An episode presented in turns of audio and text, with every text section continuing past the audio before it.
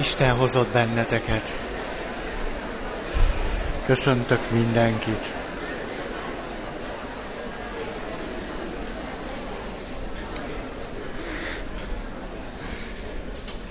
Ugye szól a mikrofon, csak hangosak voltunk. Ma majdnem biztos vagyok benne, hogy be fogjuk fejezni az ellentéteknek a boncolgatását, illetve hogy az ellentétek hogyan fejezik ki, hogyan jelenítik meg, és hogyan hordozzák adott esetben a sebzettségeinket, és a sebzettségeinken keresztül hogyan mutatják meg éppen mindazt, ami a sebzettség mögött egy hatalmas kincs és érték, ezt az eszmélődésünket ma be fogjuk fejezni, és aztán majd mondom, hogy mi lesz. Minden esetre akkor egy nagyon gyors visszaemlékezés, itt azt hiszem mindössze csak négy pontra van szükség. Sebzett ember az, aki túllépett az árnyékán, erről beszéltünk nagyon sokat múltkor. Aztán lelkünk föltárása mindenek előtt afféle csatornázási vállalkozás, aztán a huszas, a hétköznapok kötelességeit nem teljesítő ember sebzetté válik. És akkor itt Jungnak egy mondatát megint hadd mondjam el, annyira szép. Az utolsó maradványa valami isteninek az ember becsületes igyekezete. És a becsületesen van a hangsúly, nem csak az igyekezeten. No és akkor 21 a legnagyobb és legfontosabb életproblémák megoldhatatlanok. De majd azért ki eh, kristályosodik, remélem, hogy ez nem olyan nagyon rossz hír, hogy ezek megoldhatatlanok. Eh, Jung azt mondja, hogy éppen bizonyos életproblémáknak a megoldhatatlansága hoz az életünk számára nagyon fontos dinamikát valami olyan erő rejlik abban, hogy valaminek nekifeszülünk, és azt éljük át, hogy muszáj megoldani. Bele őrülök, hogyha nem, nem találok valami megoldást. És pontosan ennek, a, ennek az iszonyú feszítő erőnek, ami abból adódik, hogy valami olyannak feszültem neki, amit nem bírok eltolni, de már majd bele döglök, ahogy megyek bele, ez teremti meg a lehetőséget afelé, hogy átmenjek egy ilyen problémán. És a probléma meghaladottá válik, nem pedig megoldódik. Ezért beszélnek nagyon sokan arról, hogy ilyenkor ismerjük azt föl, néha pillanatszerűen, sejtésszerűen, aztán pedig egészen tudatosan, hogy itt nem is egy problémáról volt szó, hanem egy misztériumról, amit emiatt nem fogunk tudni megoldani. Mert a probléma valamiképpen egyfelől megoldhatatlan, másfelől azonban éppen a megoldhatatlansággal való szembetalálkozás, amikor eljutunk a végsőkig, hogy nem bírjuk megoldani, kinyit egy harmadik lehetőséget. Ez pedig már ezen a problémán túl van, valami, ami, amin, amit hogyha megsejtünk és megélünk, akkor egyszer csak ez a probléma megmarad még olyannak, amilyen, de már nem kínzó már nem elviselhetetlen. Egyszerűen túlhaladtunk rajta. Jung azt a képet hozza, ez olyan, mint amikor az ember lentről elindul, megy, megy, megy, és egyszer csak hihetetlen nagy viharba, ködbe, nem tudom én mibe találja magát. És egyszer csak átmegyünk ezen a viharon és ködön, mert mászunk még följebb, és fönt pedig süt a nap. És ülünk a hegynek a tetején, jaj, hát azt az élményt ne hagyjátok ki, hogy egy hegy tetején ülni. Lehet kis hegy is, nekem mindegy, csak, csak hát ahogy nektek gusztusotok van, meg bírja a lábatok, de jaj, tudjátok, óriási élmény volt Montenegrónak a legmagasabb pontjára fölmenni. Öt és fél órát kellett menni sziklákon, azt nem adják olcsóbban. És egy olyan hegytető ez, hát körülbelül a hegytető akkora, mint ennek a dobogónak a fele. El tudjátok azt képzelni, milyen szédítő, eszméletlen jó. Ott állsz fönn, és tényleg olyan élményed van, hogy ez egy hegy csúcs. és lenézel, és ott a tavakat, a át, szóval az egyszerűen lenyűgöző. Ezért, ha Montenegróba jártok véletlenül, akkor a Bobotov Kuk nevű hegyet feltétlenül másszátok meg. Nagyon, nagyon nem lehet eltévedni, mert hát ott van, na. De visszafelé már el lehet tévedni. De, de, na, ugye ez nem, de amikor így hegyet mászunk, akkor ez megint csak jó hasonlat arra, hogy mikor messze vagyunk, szerbusztok, mikor, mikor még nagyon messze van a hegycsúcs, akkor ugye milyen jól szoktuk látni, ugye? Így vagyunk ezekkel az igazán hosszú távú céljainkkal. Azt mondjuk teljesen világos, hát oda szeretnék eljutni, mi ebbe a nehéz. És amikor valahogy félúton vagy, vagy már egy kicsit előbb, akkor akkor semmit nem látunk a célból. Ugye van ilyen élményetek, messziről látom, hogy oda fogok menni, és hogy neki látok, akkor semmi. Bozót van, fák vannak, az egész egy nagy kínlódásnak tűnik. Na, de hogy visszatérjek az eredeti képhez, amit már lehet, hogy bőven untok. Szóval ott vagyok a hegy tetején, és a vihar továbbra is tart. Ez a realitás. A hegy tetejéről lenézek, és tudom, hogy átmentem ezen a viharon, és a vihar nem csendesedett. Bármikor, amikor vissza fogok térni ide, és nyakig benne leszek esetleg ugyanebben a dilemmában, az életemnek egy másik helyzetében, akkor megint vihar lesz. Megint megoldhatatlannak tűnik majd valami. Megint áthatolhatatlannak, kibírhatatlannak, elviselhetetlennek. Ugye ezért nem tudunk tábort verni ott a hegynek a csúcsán. Ez az apostolok naivitása. Hogy de jó, itt van Mózes, Illés, meg Jézus. Hát akkor gyorsan néhány sátrat készítünk, és itt maradunk. És az emberi élet valahogy nem ilyen. Ez nagyon szomorúnak tűnik, de nem ilyen, hanem ez megint, hogyha hát olvasunk ilyen hegymászós történeteket, vagy mondjuk, ahogy a Bobotov kukra fölmentem, reggel hatkor indultam. És akkor persze, hát az már délután, mire megállásokkal, pihenőkkel ott föl lehet érni. És tudod pontosan azt, hogy le fog menni a nap. Nincs mese. Lemegy a nap, és neked le kell jönni a csúcsról. Ez valahogy az életünknek a fájdalmas realitásához hozzátartozik, hogy a legszebb Isten élményből is ki kell jönni, hogy a csuda egye meg. Ki kell jönni, és megint jön a vihar. Jön a vihar, az elviselhetetlenség, a... Na. Tehát amikor arról beszélek, hogy megnyílik egy harmadik út, ezeknek az ellentmondások, ellentéteknek a viharában és a szörnyűségében, akkor nem vesztettem el a realitás érzékemet, és nem vagyok idealista. Dehogy is. A vihar ott tombol valahol középen. És újból és újból, majd föl, meg lefelé, azon át fogok menni. Na. Amikor túlnövök egy ilyen konfliktuson, akkor ez mindenképpen természetszerűen együtt jár egy mélyebb tudatossággal. Ezt a tudatosságot aztán érdemes nagyon megőrizni, magunkkal vinni, és azt mondani, egy ilyenen én már átmentem, tudom, hogy ez hogy működik. Van már erről tapasztalatom, hogy ebben nem fog kelleni beledögleni. Mi az, ami segít nekünk, hogy újból és újból nekilássunk valami elviselhetetlennek tűnő élethelyzetünket nem megoldani nem lehet, hanem hogy, hogy, hogy legyen vele valami, gyógyulni. Az, hogy van már tapasztalatunk, hogy tavaly se döglöttem bele. Meg két évvel ezelőtt se, meg öt évvel ezelőtt se. Hát ez, ez nagy segítséget jelent. Aztán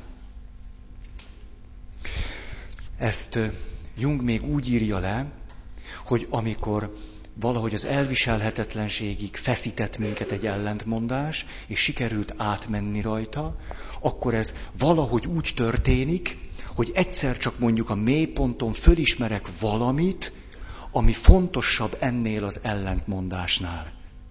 Ennél a feszültségnél, annál, hogy ezt föloldjam, és hogy eldöntsem, hogy mit kell itt tenni. Mögötte meglátok valami fontosabbat amiért érdemes ezen az egészen átmenni. Egy fontosabb célt. Talán nézzé, nehéz hasonlatokat hozni, de megint csak Jungra utalok, mert hát ő kísér most ezen az úton. Ilyen alapon mondta ő azt, hogy nem nehéz természettudományos módszerekkel eldönteni, hogy van-e a halál után élet. Azt nagyjából sejtjük, hogy a halál előtt van élet. Sejtésünk van, mert nem biztos, hogy gyakoroljuk, hanem hát tengődünk, túlélünk, meg mit vegetálunk, ilyesmit szoktunk csinálni.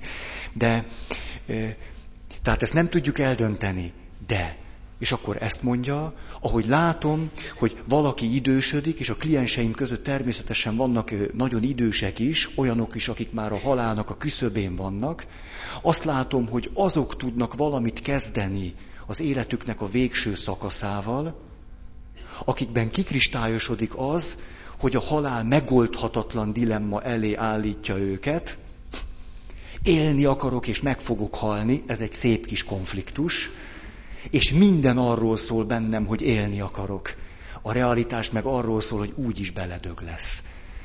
És ez egy elviselhetetlen helyzet, és az elviselhetetlen helyzeten úgy lehet túlmenni, de közben nem gyorsan meghalni, hanem még azt a két hetet, azt a két hónapot és két évet végig élni, hogy tudom, hogy emögött van egy olyan cél, valami olyan kincs és érték, ami vár rám.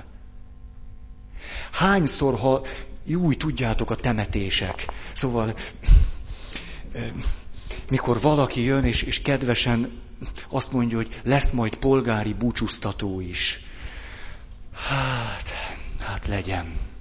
Legyen, de azért tud az gyönyörű szép lenni, hogyha az olyan. Ha az olyan. De tud olyan is lenni, hogy ordít bennem valami amikor hány ilyen búcsúztatón hallottam, főleg, hogyha rákos betegek halnak meg. Rengetegszer hallottam ezt, ez is már közhely lett, hogy jaj, ne, nem akarok bántó lenni, meg, meg, meg gunyoros se senkivel szemben, csak mikor valami ilyesmi hangzik el, hogy, hogy és te, Pisti, te olyan erős voltál, te mindig, mindig meg tudtál minket nevettetni, te mindig a legnehezebb problémát is megoldottad, te ismeritek ezeket a szövegeket, ugye? És akkor, és amikor kiderült, ezt, ez egy klisé, ötvenszer hallottam már, és amikor kiderült, hogy egy gyógyíthatatlan betegség, akkor mi azt hittük, majd te ezen is túlmész, úgy, hogy örökké fogsz élni, hiszen te egy olyan erős vagy, és hogy, hogy mi bíztunk benned, és azt gondoltuk, ha valakinek van esélye, az Pisti te leszel, Pisti a vérzivatarban. Ezt, ezt gondoltuk, és most itt állunk a koporsód előtt, ami egy urna, és hát ja, és most látjuk, mivé lettél te Pisti, és nem értjük, nem értjük, hogy hol, hol az életerő, hol a töm-töm-töm, hogy hol van a mosolyot Pisti, mert csak hamvakat látunk. De Pisti, mosolyog kiránk, és, és beszélj az élet győzelméről. Meg... Nem abszurd. Most azért mondtam így. Le, hát ki tudja azt legyőzni a halált? Hát dehogy tudjuk. Nem tudjuk, de tudunk, tudunk vele élni, ha mögötte van egy olyan cél, amit a legnagyobb szenvedésünk mélyén meglátunk. Itt ezzel most nem kívántam, öm, nem tudom én, megindokolni, vagy érvelni a halál utáni életről. Hát azt csináltok, ami nektek jól esik. De hogy legalább egy egész biztos analógiánk van arra, hogy ez nagyjából mit is jelenthet hogy valamit nem tudunk megoldani, de túl tudunk rajta menni. Nem, na.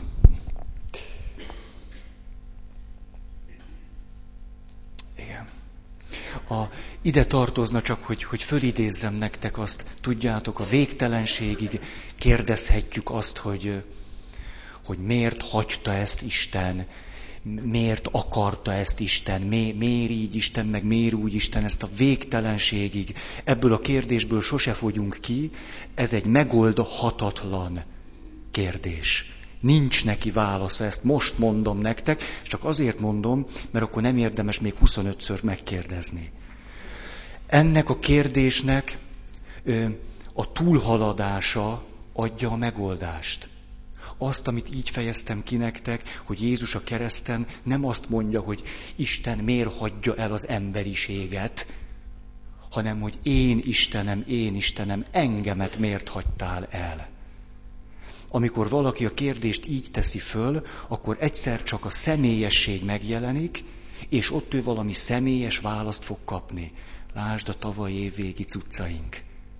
Amíg általánosságban kérdezzük, nem az a baj, hogy Istenről nem tudunk valamit, hanem magunkról. Há, ha azt kérdezem, Isten miért nem segít az éhező gyerekeken, akkor ebben hol vagyok én? Akkor miért várok egy ilyen kérdésre személyes választ? Olyat, ami majd az életemet döntően befolyásolja, és fogok tudni egy következő lépést tenni. Hát egy ilyen kérdésre hogy kaphatnék olyan választ? Ezért ezeket a kérdéseket előbb-utóbb érdemes a megoldhatatlan kérdések kategóriájába tenni, és mögött egy másik kérdést meglátni. Ah, ugye értitek? Ha nem, hát nem. Ne. Na. Ne, te látjad, na, valamit nagyon el akarok ma mondani, úgy látszik, tele vagyok. Nem tudom én mivel. Jöjjön Ramcu mester!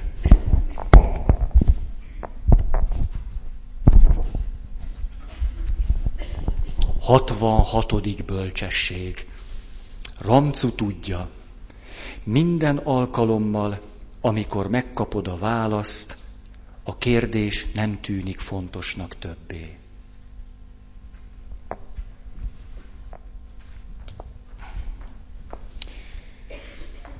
Egy másik történet, ez pedig ki tudja, hogy megtörtént-e, aki elmesélte nekem, azt mondta, hogy megtörtént.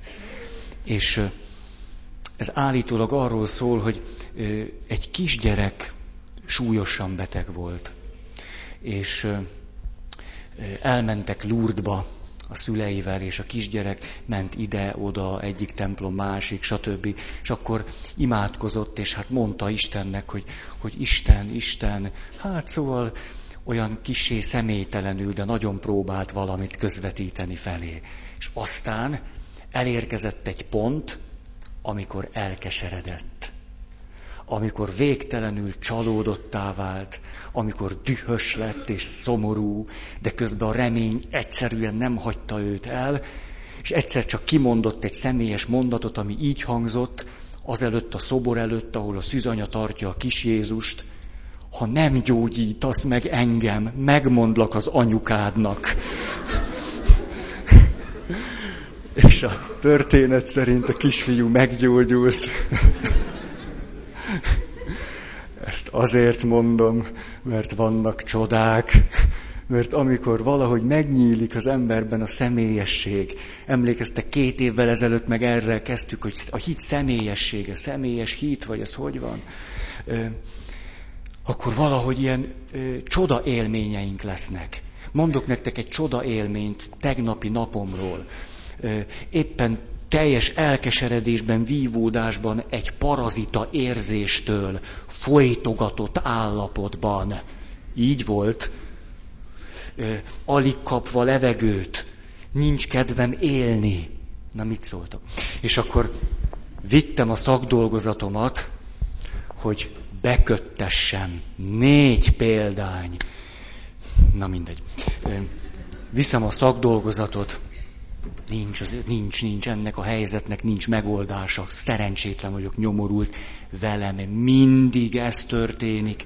Senki nem segít nekem. Na, na jó. És akkor ugye két órát aludtam, megyek, beadom a szakdolgozatot. Mondták, hogy jöjjek vissza két órára. Mind a kettő két óra. Két órára. Tényleg akkor azt gondolom, hogy jó, hát ismerem én ezeket a fénymásolókat, főleg, hogyha kedvetlen vagyok, akkor nem nézem ki belőlük, hogy elkészítik. Megyek fél háromra oda, mit be kell adnom délután négyig, különben kirúgnak. Na, nincs kész. Tud-e várni?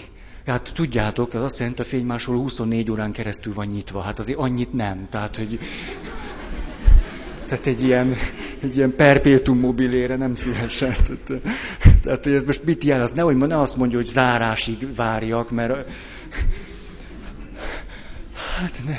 Na jó. Megyek, utca, baktatok, ki vagyok purcanva, ez nem lehet igaz, ez ilyen is csak velem történik, ez a harmadik mondat, csak velem. A rohadt szakdolgozat, most a lábam közé került ez az izé. Na, látjátok, milyen... Na, és akkor a legnagyobb elkeseredésembe belépek, hogy kész van már az a rohadt szakdolgozat. És mi történik? Egyszer csak ott áll egy ismerősöm, és azt mondja, hogy Feri, láttam, hogy te beadtad itt a szakdolgozatodat, azt is láttam, hogy elmentél, és tartja az én szakdolgozataimat, ami egyébként úgy fölháborított, azt mondja, az én szakdolgozatom, mit keres a te kezedben, mindjárt agyon ütlek. És akkor azt mondja, hogy szeretnék neked gratulálni a szakdolgozatodhoz, kifizettem az árát. És odaadta nekem az, az én, én saját négy szakdolgozatomat, és a pénztárnál már csak integettek, hogy hát akkor... És akkor kijöttem a Copy Generálból, és akkor, hát én nem tudom, hogy van-e Isten, hát nem, nem, nem, nem tudom, hogy, hogy hogy van ez, hogy segít, meg gondviselés, meg ezt nem értem. Szóval azért könyvbe lábadt a szemem ám. Ah, most erre mondom azt.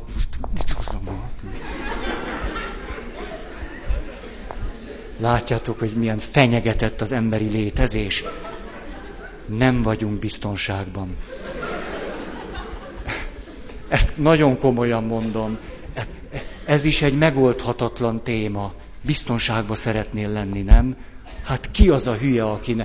Van kedvetek a ciklonon ülni egész életetekbe? Hát pedig nem is zuhansz le. Hát nem, mert néha azért egy kicsit leülök, és ilyen anyaméhszerű valamilyen.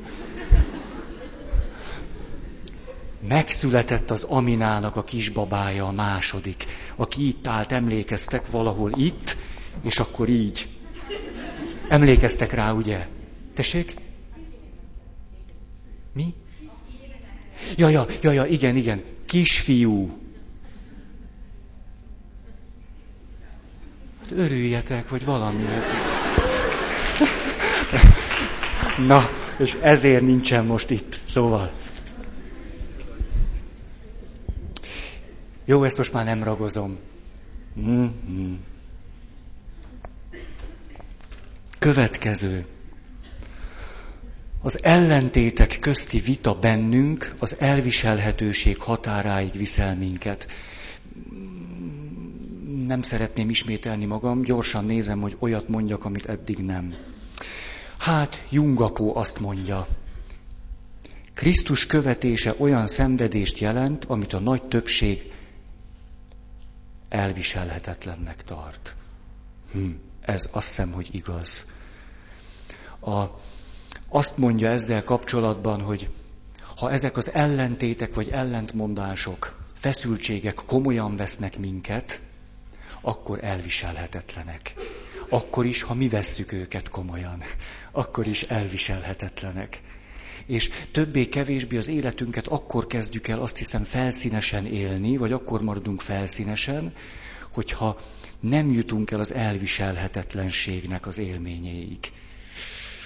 Addig nem látjuk meg azt a következő pontot, amire érdemes ezt, ezt mégiscsak valahogy túlélni a, a megkísértés történetben milyen sokat mondó az, hogy amikor Jézus 40 napig nyüglődik, ott killódik, nem nagyon kajál, eh, inni szerintem ivott, akkor azt mondja ott a szakasznak a vége, hogy és akkor egy időre elhagyta őt a sátán.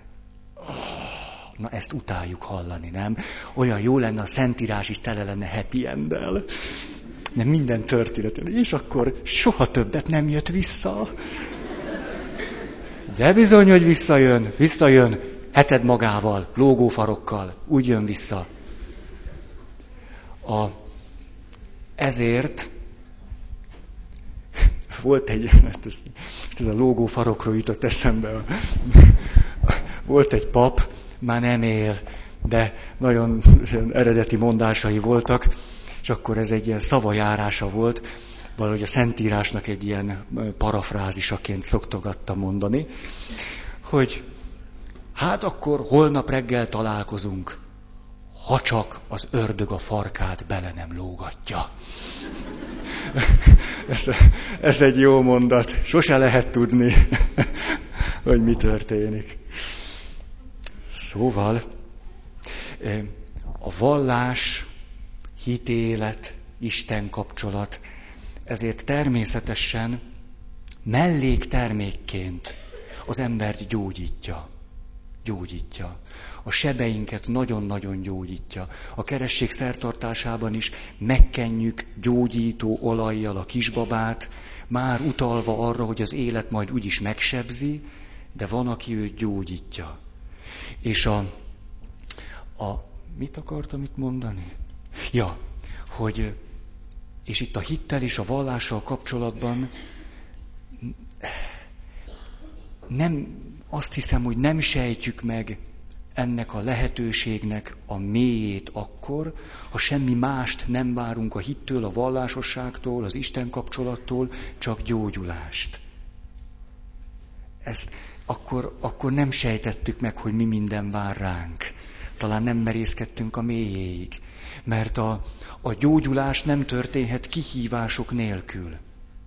A lelki vezetéstől, a pszichoterápián keresztül minden fajtája annak, hogy az ember próbál meggyógyulni, annak a dinamikájából áll, hogy szeretlek, és biztonságban vagy, és megsimogatom a kis buksidat, és közben meg kihívásokat adok.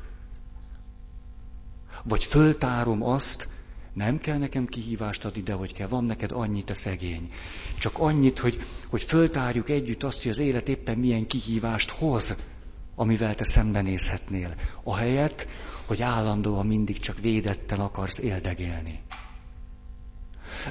Ezért az Isten kapcsolat a természetéből adódóan kínzó bizonyos pillanatokban, helyzetekben. Ha, ha, ha számodra az nem az, akkor, akkor valamit eltüntettél belőle. Hadd idézzek egy rövidke részletet Viktor Frankl pszichiáternek az egyik könyvéből, csak azért, hogy nem csak Jung beszél erről, hanem mondjuk egy az Auschwitz-i koncentrációs tábort is megjárt pszichiáter is, föltételezhetően zsidó. Ezt csak azért mondom, hogy a, a perspektíváinkat tegyük elég tággá. Na.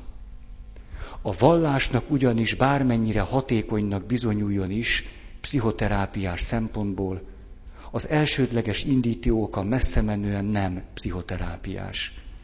Bármennyire kedvező hatást fejtsen is ki az olyan dolgokban, mint a lelki egészség és a lelki egyensúly, a vallás célja nem a lelki gyógyulás, hanem a lélek üdve.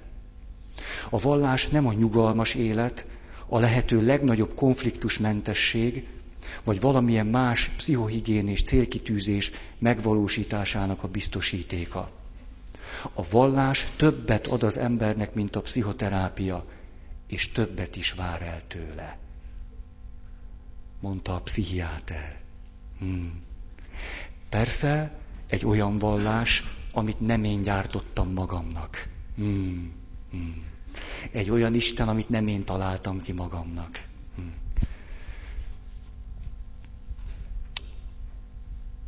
És akkor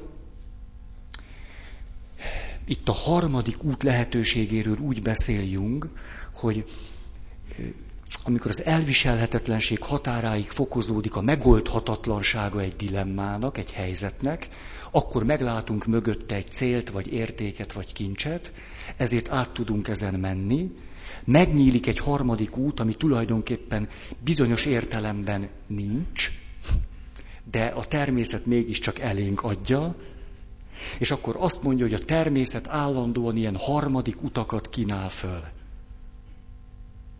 Amelyeket, amikor benne vagyunk a dilemmáinkban, nem látunk, és azt gondoljuk, hogy nincsenek.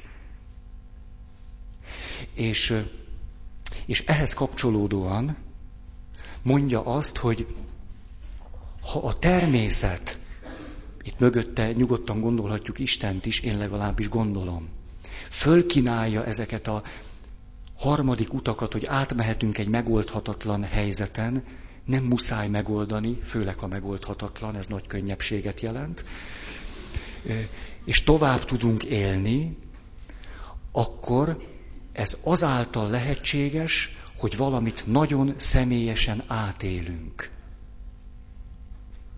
Ugyanis egy fölismerés, egy valamiféle megvilágosodásnak is nevezhető élmény az, ami a gyógyító erőt hozza, és átsegít bennünket egy megoldhatatlan helyzeten.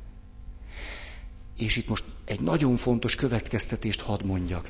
Ezért egy olyan misszionáriusi magatartás, a térítgetésnek, vagy a meggyőznésnek, vagy az érvelésnek, vagy nem tudom én minek, az a magatartása, amikor a, a képedbe vágok valamit, amikor téged brutálisan szembesítelek az igazsággal, vagy nem tudom, mit csinálok, ez nagyon kétes értékű. Ha én valóban azt szeretném, hogy te valamit megláss, akkor segítenem kell téged egy olyan élményhez jutni, ami a te élményed, a te tapasztalatod. Ha kívülről megmondják neked, nincs élmény, nincs tapasztalás. Hiába mondok igazat, nem történik semmi. Ezért mindig olyan élethelyzetet kellene keresni, hogyha valamit meg akarunk oldani, amelyben ez a tapasztalás lehetővé válik. Mert a tapasztalásban nyílik meg ez a harmadik út. Különben nem nyílik meg. Elolvashatjuk az összes okos könyvet. És sehova se fogunk jutni. Sehova, csak okosan halunk meg. A, ugyanez, őrizheted az egészségedet akármennyit, napi 20 órán keresztül kínlódhatsz azért, hogy szeretnél egészséges lenni, és, és akkor egészségesen fogsz meghalni. Ennyit tudunk elérni legfőjebb. Hát érdemes akkor egy kicsit betegebben, de mondjuk minőségibben meghalni. Mint hogy az egész életemnek az a produktuma, hogy ameddig éltem, egészséges voltam. Gratulálok, jó, nagyszerű, értékes élet.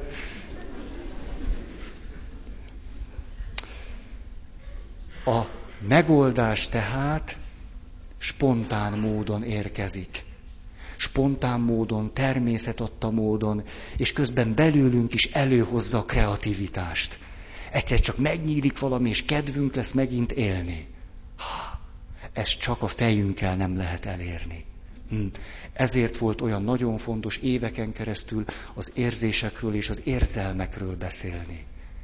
Hát ha azokat kihagyjuk, akkor sehol se leszünk. Hm. Mit nyökögök már? Igen. Túl kis betűvel írtam, ne haragudjatok ezért itt. Igen. 23. A nem kielégítő válaszok az életre vonatkozóan, ha beérjük velük, sebzetté tesznek. Ah. Ha nem kielégítő válaszokat fogadunk el, és azok szerint akarunk élni, neurotikussá válunk. E, itt most elég sok mindent szeretnék mondani. E, Kerek Perec azt írja egy helyen, hogy ha a nem legfontosabb, legmélyebb vágyaink szerint élünk, és megelégszünk kevesebbel is, mint ami ott van bennünk, és, és elér, elér, el akarjuk érni. Na, be akarjuk azt teljesíteni. Ha ennél kevesebbre adjuk a fejünket, akkor boldogtalanok leszünk. Ilyen egyszerűen akkor lehet, hogy egy nagyon élvezetes életet élünk, nagyon sikeres életet élünk, nagy megbecsülésben van részünk, mit tudom én, csak nem leszünk boldogok. A, így írja ezt egy helyen, szellemi nyomorúságban vergődünk ilyenkor, ha nem a legmélyebb vágyainkat és céljainkat akarjuk elérni, és kevesebbel is beérjük. A, itt hoznám azt a, azt a képet, hogy éppen a sebzettségeink, emlékeztek erre, nagyon hangsúlyoztam, nagy kincset rejtenek.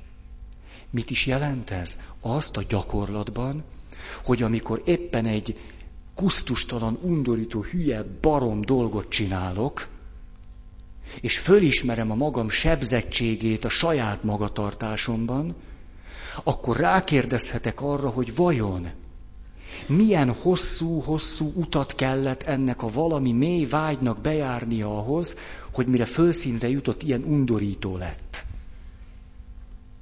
Hmm.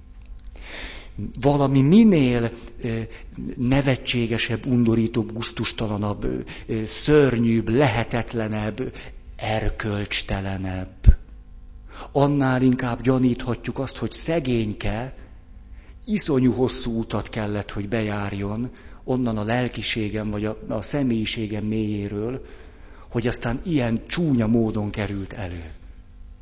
Eszem ágába sincs a legnagyobb marhaságról is azt gondolni, hogy az nem, eh, ahogy jött-jött hosszú-hosszú úton keresztül az eredeténél nem valami igaz és mély vágyból jön. És hogyha én bárkire úgy tekintenék, hogy na hát, ha te ezt csináltad, ez, az, ez a romlottságnak olyan bizonyítéka, hogy nem tartalak többé téged Isten teremtményének, szörnyű lenne. Nem csak, hogy nem ezt gondolom, hanem azt, hogy ha valami minél rondább, annál inkább ordít arról, hogy itt valami szép dolog nagyon mélyre került. Hát akkor ott, ott, ott valami gyógyulásra van szükség. Ezért van szükség az egyházban moralizálás nélküli erkölcsre. Mert a moralizálással tönkretesszük azt az utat, hogy valaki végig menjen visszafelé ezen a rondaságon. Mert akkor annyit mondtunk neki többé-kevésbé, ezt nem lett volna szabad, ilyet nem illik csinálni, kultúrember ettől tartózkodik, és különben is szégyeld magad. Hát ez mindenre jó, csak hogy az illetőt ne segítsük el oda, ahol ott valami szép eredet van. Ezzel nem tudom, érzékeltettem, hogy nem, nem naív vagyok, remélem. Most nem bagatelizáltam valamit. Legalábbis nem akartam. A, a fejlődés szükséges az élethez, meg az egészséghez. Viszont kockázattal jár, amit utálunk. Jungtól származik, amit mondtam. A, milyen fölkavaró számomra is, mikor jön hozzám valaki, és mondjuk egy ilyesmit mond, öt évvel ezelőtt mertem ezt a kérdést utoljára föltenni magamnak. Most akkor megint, megint megkérdezem, hogy ez hogy is van, elsősorban persze magamtól. Hú, hát ez olyan, tudjátok, mint amikor egy büdös szobába kinyitnak egy ablakot. Ah, hogy, hogy bejön a levegő. Meg, megmerte kérdezni magától. Húha. És akkor öt év, ötven év, mit tudom én hány év. Ha? De ez kockázatos, ezt tudjuk, ezért nem nagyon nyitogatjuk az ablakot. Igaz, hogy büdös van, de legalább meleg. A... Na igen, itt akkor egy másik fontos dolog. A, ugye arról nagyon sokat beszéltünk az árnyékkal kapcsolatban, hogy egy csomó olyan természetes, ösztönös dolgot el tudunk hárítani, el tudunk folytani, az élet történetünknek bizonyos realitásait megpróbáljuk nagyon spontán módon elhárítani, elfolytani, ha nem vagyunk elég erősek ahhoz, hogy azokkal szembenézzünk, és azok tudattalanná válnak. Erről beszéltünk. Igen ám, de most itt egy új dimenziót beszeretnék ehhez a történethez hozni. Ez pedig az, hogy tudattalanná tudtuk és tudjuk tenni az Isten kapcsolatot is. Az Isten kapcsolat is valamikor tudattalanná válhat valakiben. Száműzhetjük azt is a tudat alattiba, természetesen, ugyanígy a vallásosságot, ugyanígy a hitet, pontosan ugyanúgy, ahogy a lelkiismeret szavát. Ahogy a lelkiismeret szavát is el tudom folytani, el tudom magamtól hárítani, ugyanígy az Istennek a szavával is ezt meg tudom tenni. A, az embernek a vallási igényével is meg tudom tenni. És ebből a szempontból beszélhetünk, és Frankl beszél is erről, a tudattalan vallásosságról. És azt mondja, hogy a neurózisnak, a sebzettségnek a mi világunkban egy külön hatalmas területe, az a fajta sebzettség és neurózis, hogy valaki éppen ezt folytotta el, hárította el, és tette tudattalanná.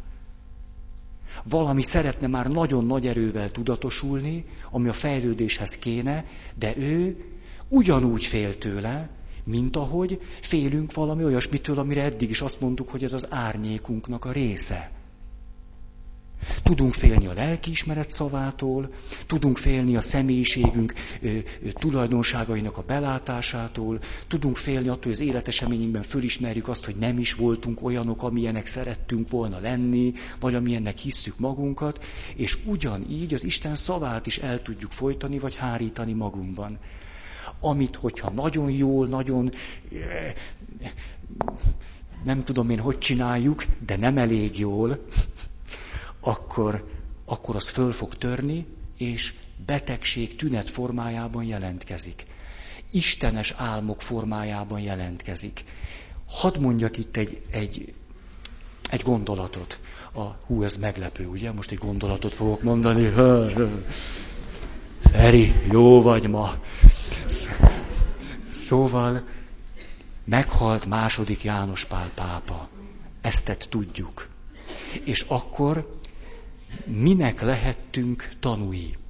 Én annak, hogy nem vallásos emberek, hitüket nem gyakorló emberek, templomba nem járó emberek, döbbenetes mélységgel élték meg a pápa halálának az eseményét. Szerintetek miért van az, hogy engem huszan megszólítottak, hogy én nem járok templomba, de most néztem a közvetítést, de most volt ez, de most leültem a tévé elé, de most, a, de most, de hú, persze lehet, hogy a média által egy kicsit túl, túlmentünk a célon. Szóval ugye mérgezést kaptunk, ilyen pápatemetés mérgezést. A, de most, hogyha ezt leszámítjuk belőle, akkor, akkor szerintetek ez miért van? Mondom az én verziómat, ez csak egyetlen megközelítés persze. A tudattalan vallásosság feltörése. Mert a pápa egy szimbolikus valaki. És mi, európai emberek, a kereszténységet tudattalanul magunkba hordozzuk. És amikor ez a szimbolikus figura meghal, akkor egyszer csak ez elég nagy esemény ahhoz, hogy, hogy valami, valami föltörjön, ami elfolytott és elhárított, tudattalan vallásosságból, hitből, kereszténységből, Isten vágyból és egyebekből. E, most nagyon, szóval miért, miért van az, hogy e, nagyon sok valóban elkötelezett hívő ember egyáltalán nem zokogott a pápa halálán. Miért van ez? Azért, mert hisznek a föltámadásban? Nem ezért, hanem azért, mert számukra a vallásosság, a hitélet tudatos. Ebben az esetben tehát itt nem történik akkora megrendülés. Hát az rendít meg, ami egyszer csak puf, betöri az ajtót nálam, és, és akkor lenyűgöződöm. Ez az, amiről beszéltem, a tapasztalat és az élmény. Ez lenyűgöz, azt se tudok hova legyek, és elkezdek zokogni, és ülök, és nem tudom, hogy miért. Hát ki nekem a pápa, kérdezte valaki tőlem. Hogyha én ott, ott sírtam a tévé előtt, hát ki nekem ez a pápa? Hát ez az. Itt ez nem is a pápáról szól, persze, hanem az ő elhárított, elfolytott, meg nem élt, sok szempontból tudattalan Isten kapcsolatáról, hitéletéről, vallásosságáról és kereszténységéről. Erről szól. Ezzel nem akartam megmagyarázni ezt a jelenséget, csak mondtam egy megközelítést.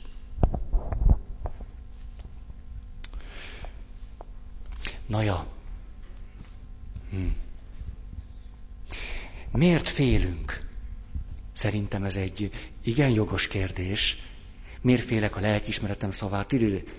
Azért, mert ha én gyerekkorban nem kaptam semmiféle utalást arra, hogy a bennem élő természetes hit, Isten kapcsolat, vallásosság, stb. kibontakozon és tudatossá legyen. Akkor természetesen eleve szinte a legnagyobb tartalma ennek a dimenziónak tudattalan volt bennem mindig is. Ez akkor mit jelent?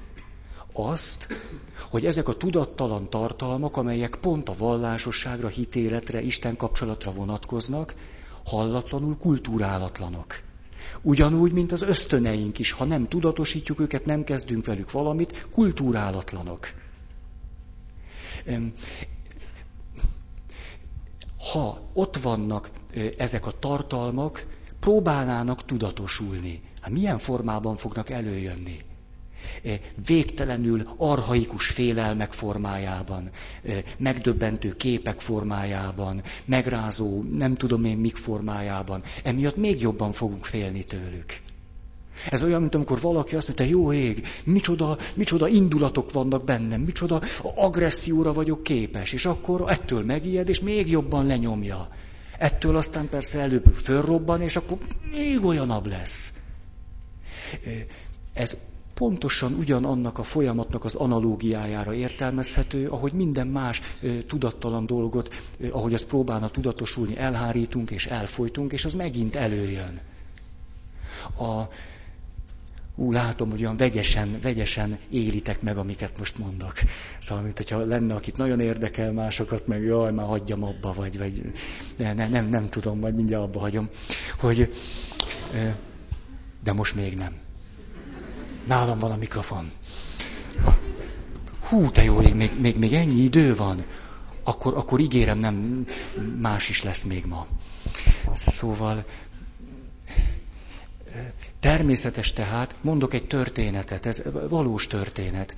Elment a terápiára az illető, szexuális problémáival ment, potencia zavarai voltak, tehát elég komoly probléma volt nála és amikor beszámolt a terapeutának, aki Viktor E. Frankl volt, amikor beszámolt a potencia zavaráról, akkor azt kérte tőle Frankl, hogy akkor mondjon egy asszociációt erről, hogy ebben a pillanatban, amikor csődöt mondott, akkor, akkor mi, mi, mi volt a tudatában. És erre tudjátok, mit mondott? Azt, hogy ez Isten büntetése. Ez az ember egy nem vallásos, nem hívő, tüdüdű valaki. Ez a mondat nem sokat mond el Istenről, tulajdonképpen semmit. Ez a mondat miről árulkodik? Egy végtelenül kidolgozatlan, arhaikus, és ezért félelmet keltő, kultúrálatlan Isten kapcsolatról, vallásosságról, hitélményről. Erről árulkodik. De ő mit gondol erről? Te jó ég, ilyen az Isten. Hát hogy lehet, ha semmi viszonyom nincs vele, az mégis megbüntet. Hát ez elég, elég gáz, nem? Hát egy ilyen Istennel majd, ha hülye leszek, foglalkozni. Hát ha, ha mindenképp megbüntet, most nem ciki ez? Nem hiszek benne, de mégis megbüntet. Hát most akkor még higgyek is benne? Hát dehogy is. Hát elfolytom még jobban. Hát legalább akkor próbálok nélküle élni. Hát ha úgyis megbüntet. Nem? Most próbálja kiengesztelni egy ilyen Istent, aki úgyis megbüntet? Hát, de, hát na náhogy félelmet keltő, de nem azért, mert ez Istenről szól, hanem mert tudattalan, földolgozatlan, a szónak ugye értitek milyen értemben kultúrálatlan. Hm.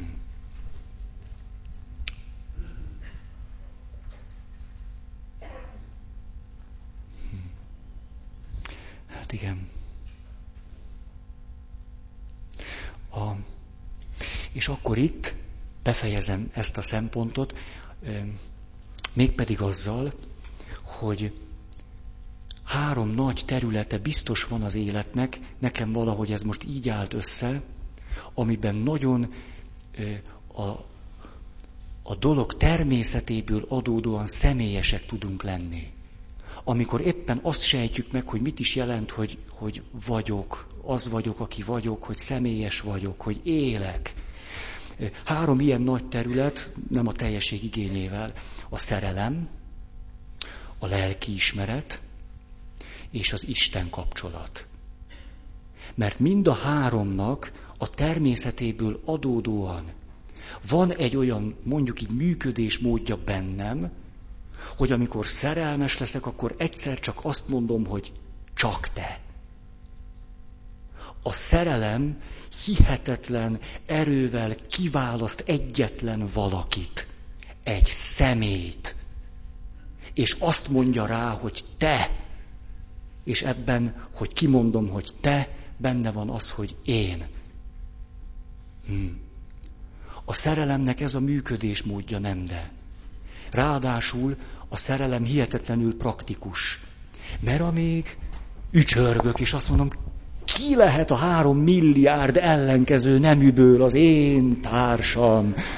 Szerintetek ez egy megoldható probléma? Nem. És amikor valaki elkezdi valahogy itt ezen a racionális, általános szinten ö, ö, szűkíteni a kört. Tehát mondjuk legyen 40 alatti. Hát akkor kizártuk a három milliárdból mondjuk másfelet.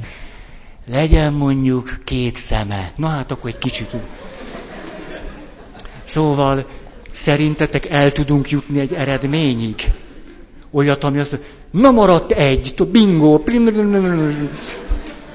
ki, kiadta a bónuszszámot, pont az enyém, és akkor már csak kis viszem a kis lapocskámat, hogy ki, kinél van a másik fele, hol lehet beváltani, mert most már rájöttem, hogy ki lesz az. Kizárásos alapon, racionálisan. Hát nem, nem így szokott menni.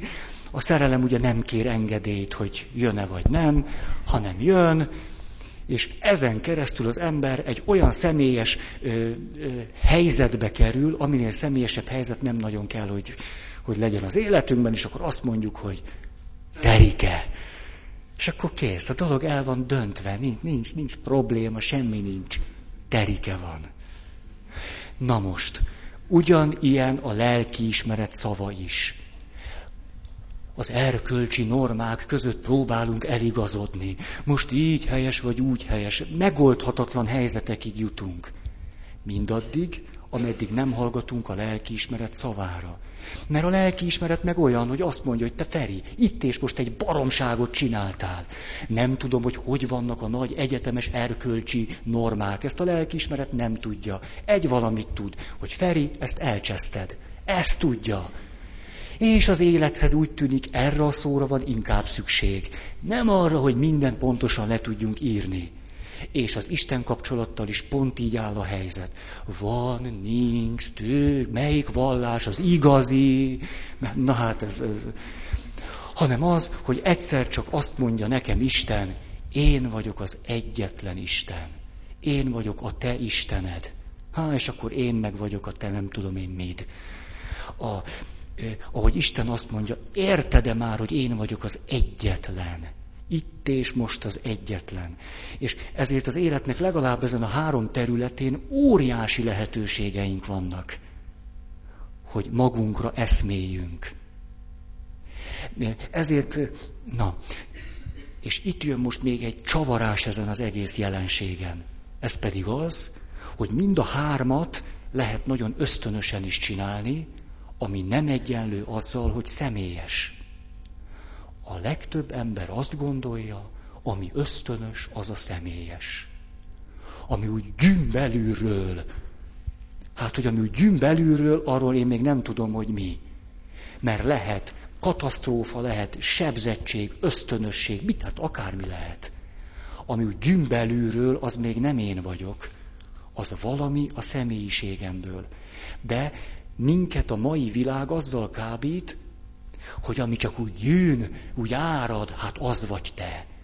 A, ami nem is gondolkodtál el, hanem csak úgy föltör belőled, és akkor azt éld meg. Persze, persze.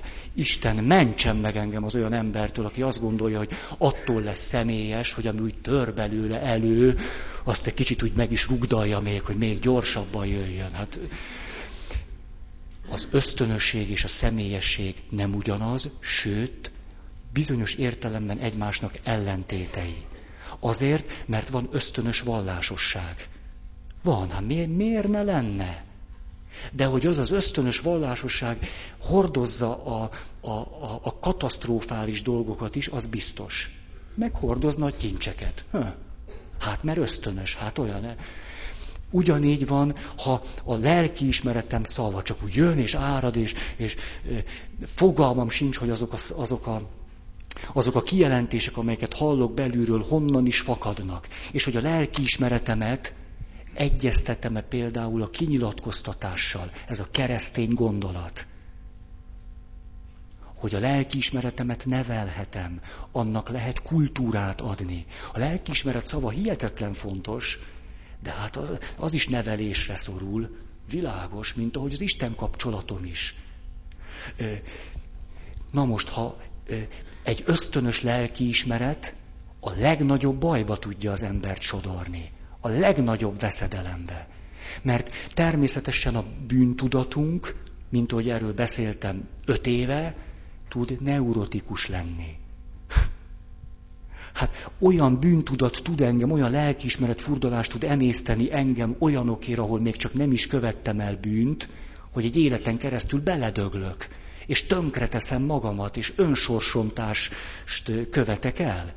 Pedig kimondta a lelki ismeretem. Tehát egy ösztönös lelki ismerettől mentsen meg engem az Isten, a szószoros értelmében. És ugyanígy a szerelem. Ha a szerelem benned pusztán csak valami ösztön, de sajnálom azt, akibe szerelmes lettél. Nagyon a szerelemnek természetesen van egy, egy, egy ösztönből fakadó nagy ereje, mint ahogy az Isten kapcsolatnak és a lelki ismeretnek is, ha valahonnan kell hozni az erőt, hogy az szóljon, ez jó eddig. De hogyha az csak ösztönös, akkor nem személyes. Hát ha csak ösztönös, az mit jelent? Tök mindegy, hogy ki vagy. Nem? Tök mindegy, a személyed nem számít, csak én át tudjam élni a szerelem érzését. Hát ez szép nagyon. És ezért egy olyan ö, szerelem, ami abban bontakozik ki, hogy annak a része egy ösztönös szexualitás, szerintem az is nagyon nagy problémákat vet föl. Mert ugyanis a szexualitás is lehet vagy ösztönös, vagy személyes.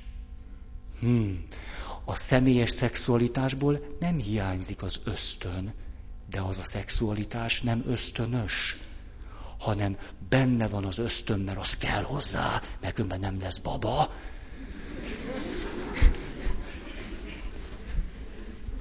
Viszont személyes, személyes. Nem tudom, hogy ezt most át tudtam-e nektek adni, hogy mi a különbség. Tehát ha a szexualitás személyes, akkor az nem azt jelenti, hogy, hogy a dizsiben megtetszettél kis rozi, de holnapra már a nagy Kati tetszik, mert az nem szőke, hanem vörös. Hát ez ösztönös szexualitás. De hogy ez mennyire személyes, közben pedig, hogy most nehogy a moralizálásnak is árnyékát idehozzam, mindez többek között ahhoz a sebzettséghez hasonlít, amiről egy órával ezelőtt azt mondtam, hogy de csúnya vagy, hosszú utat kellett megtenned. Ha valami téged nem járt még át, hogy te most így jöttél ide, hogy így bukkantál a fölszínre. És ezért engem, most el, szóval tényleg ezt, mert ezt mondom, hogy, hogy nem érdekel, hogy a világ azt mondja, hogy a, így megélt szexualitás, meg úgy, meg hogy az ö, olyan lehet, hogy valaki a szexuális életében nem tud elég személyes lenni. Ezt, ezt én elismerem. Hogy, hogy egy, egy adott pillanatban, e, mit tudom én, ez a legtöbb, amit tud csinálni, vagy nem tudom. Soha az élet annyira ágas, bogas, semmit se kívánok itt most minősíteni. De, de hogy az nem érte el még a személyesség, a legszemélyesebb szinten megélt szexualitás kizárólagos. Hát mert személyes. Minél inkább megyünk az ösztönösség felé, annál kevésbé kizárólagos annál kevésbé szól rólad, és szól az ösztönösségről. Ezért engem aztán igazán nem zavar, hogy Európában a, a lakosságnak a nagy többsége ezen nevet. Kit érdekel? Nyugodtan derüljenek. Egy neurotikus emberiséggel nem kívánok együtt kacagni. Egyáltalán nem. Inkább megsiratom őket a szónak legmélyebb értelmében. Még hogy, és ebben most nem akart semmi ítélkezés, semmi sem lenni. Egy olyan lelkiismeret, egy olyan szerelem, és egy olyan, mi volt a harmadik, ma elfele, Isten, na látjátok.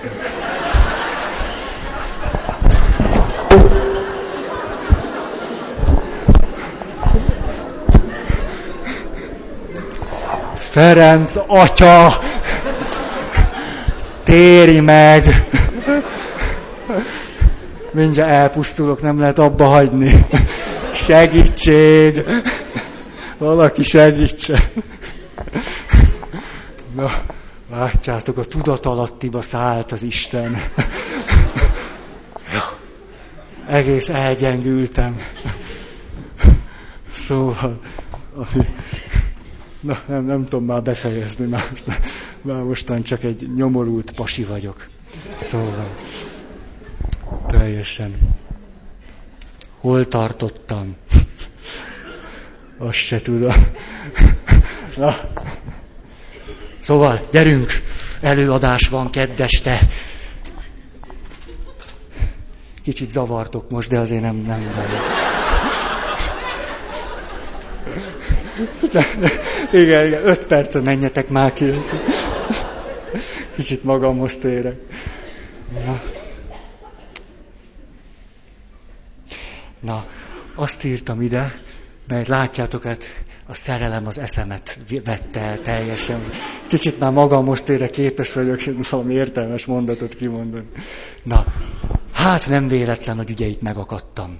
Mert például egy pap számára ez egy döbbenetes kihívás mennyire teszem tudattalanná a magam, magam szerelemre való ö, utaltságát, meg, meg mit tudom én, micsodáját. Húha, húha. Ezért ö, ki is mondta ezt? Talán éppen a Jung mondta egy helyen. Hogy a, a prostituáltak mindig Istenről beszélnek, a papok meg mindig a szexről. Hát kinek mi a legtudattalanabb, ugye? Hát na, ná, hogy akkor Hú, de jó, most akkor erről lehet beszélni. Szóval, milyen nagy segítségemre vagytok, hogy a szerelmi életem itt tudatosul általatok. Nagyon, hát, hát oda hát iszonyú hálás leszek, majd mindenkivel kezet fogok. Na, amit el akartam mondani még, hogy a Szentírásnak azok a történetei, amikor Pálapostolt citáltam múltkor ide, meg ő most kinyírja az összes keresztényt, mert a keresztények rosszul hiszik. Ugye? És akkor púf egyszer csak megjelenik neki valaki, és akkor ki vagy te, Uram, kérdezi Jézus. Ki vagy te? És akkor mit mond Jézus? Én az vagyok, akit te üldözöl. Vagyis üldöz valakit, gyűlöl valakit, és fogalma sincs, hogy ki.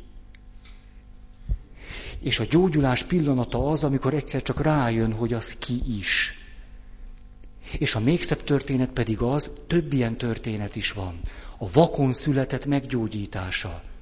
Meggyógyul a vakon született, eltelik egy nap, meg kettő, és meggyógyult. Jézus meggyógyította. És akkor egyszer csak megint találkozik Jézussal, és a következő kérdést teszi föl neki. Ki vagy te, hogy higgyek benned? Ez egy gyönyörű mondat. És nagyon jól mutat két dolgot. Az egyik nem elég meggyógyulni. A mögött van egy nagyobb kérdés. Ki vagy te, aki meggyógyítottál? Ki vagy te? Nem lehet tovább... Na, és hát ez a nagy kérdés, hogy ki vagy te. És a, a hát most ezt megint idehozom. Minden mély találkozásban négy dolog benne van. Erre múltkor jöttem rá, annyira okos vagyok. A, a lelki gondozói kapcsolaton vívódtam, segítő kapcsolaton, hogy, hogy mitől lesz az jó, vagy, vagy mi, mi, milyen mélységei vannak. De hát ez egy baráti kapcsolat, szerelem, ha nem csak ösztönös azokban is mind benne van. Ez pedig az, hogy, hogy elkezdünk egymással beszélgetni, akkor ott a mélyben mindig ott van az a kérdés, ki vagy te? És aztán emögött a kérdés mögött van egy még fontosabb kérdés. Ki vagy te nekem? Hm. Ezért nem érdemes csak azt kérdezni, ki Jézus? Hát ki Jézus? Erre rengeteg választ lehet adni, és semmi értelme nincs. A nagyobb kérdés az, ki vagy te nekem? És amikor föl tudtam tenni ezt a második kérdést, ki vagy te nekem, akkor egyszer csak jön egy harmadik is, ki vagyok én neked? És aztán a harmadik előhozza végül azt a negyediket, ki is vagyok én.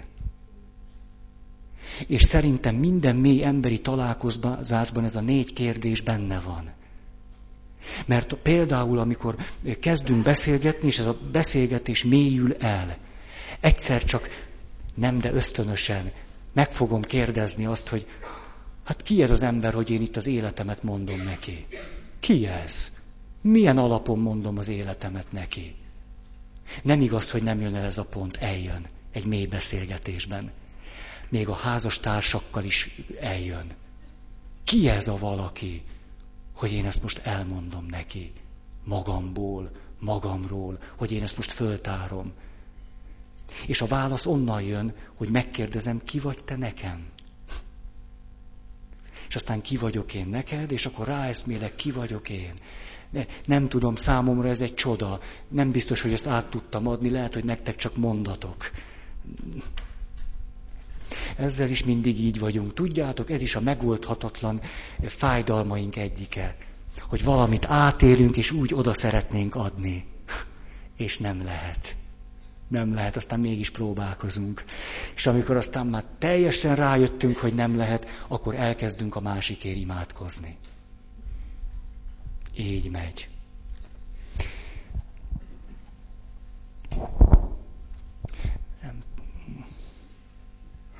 Nem, egyszerűen nincs kedvem tovább folytatni. Nem, nem, nem, egyszerűen nincs. Nincs, nem, nem. Hagyjatok. Most tudom, tudom, hogy van öt perc, én nem, ezt nem folytatom most tovább. A következő alkalommal akkor folytatnánk. Van-e valakinek hirdetni valója?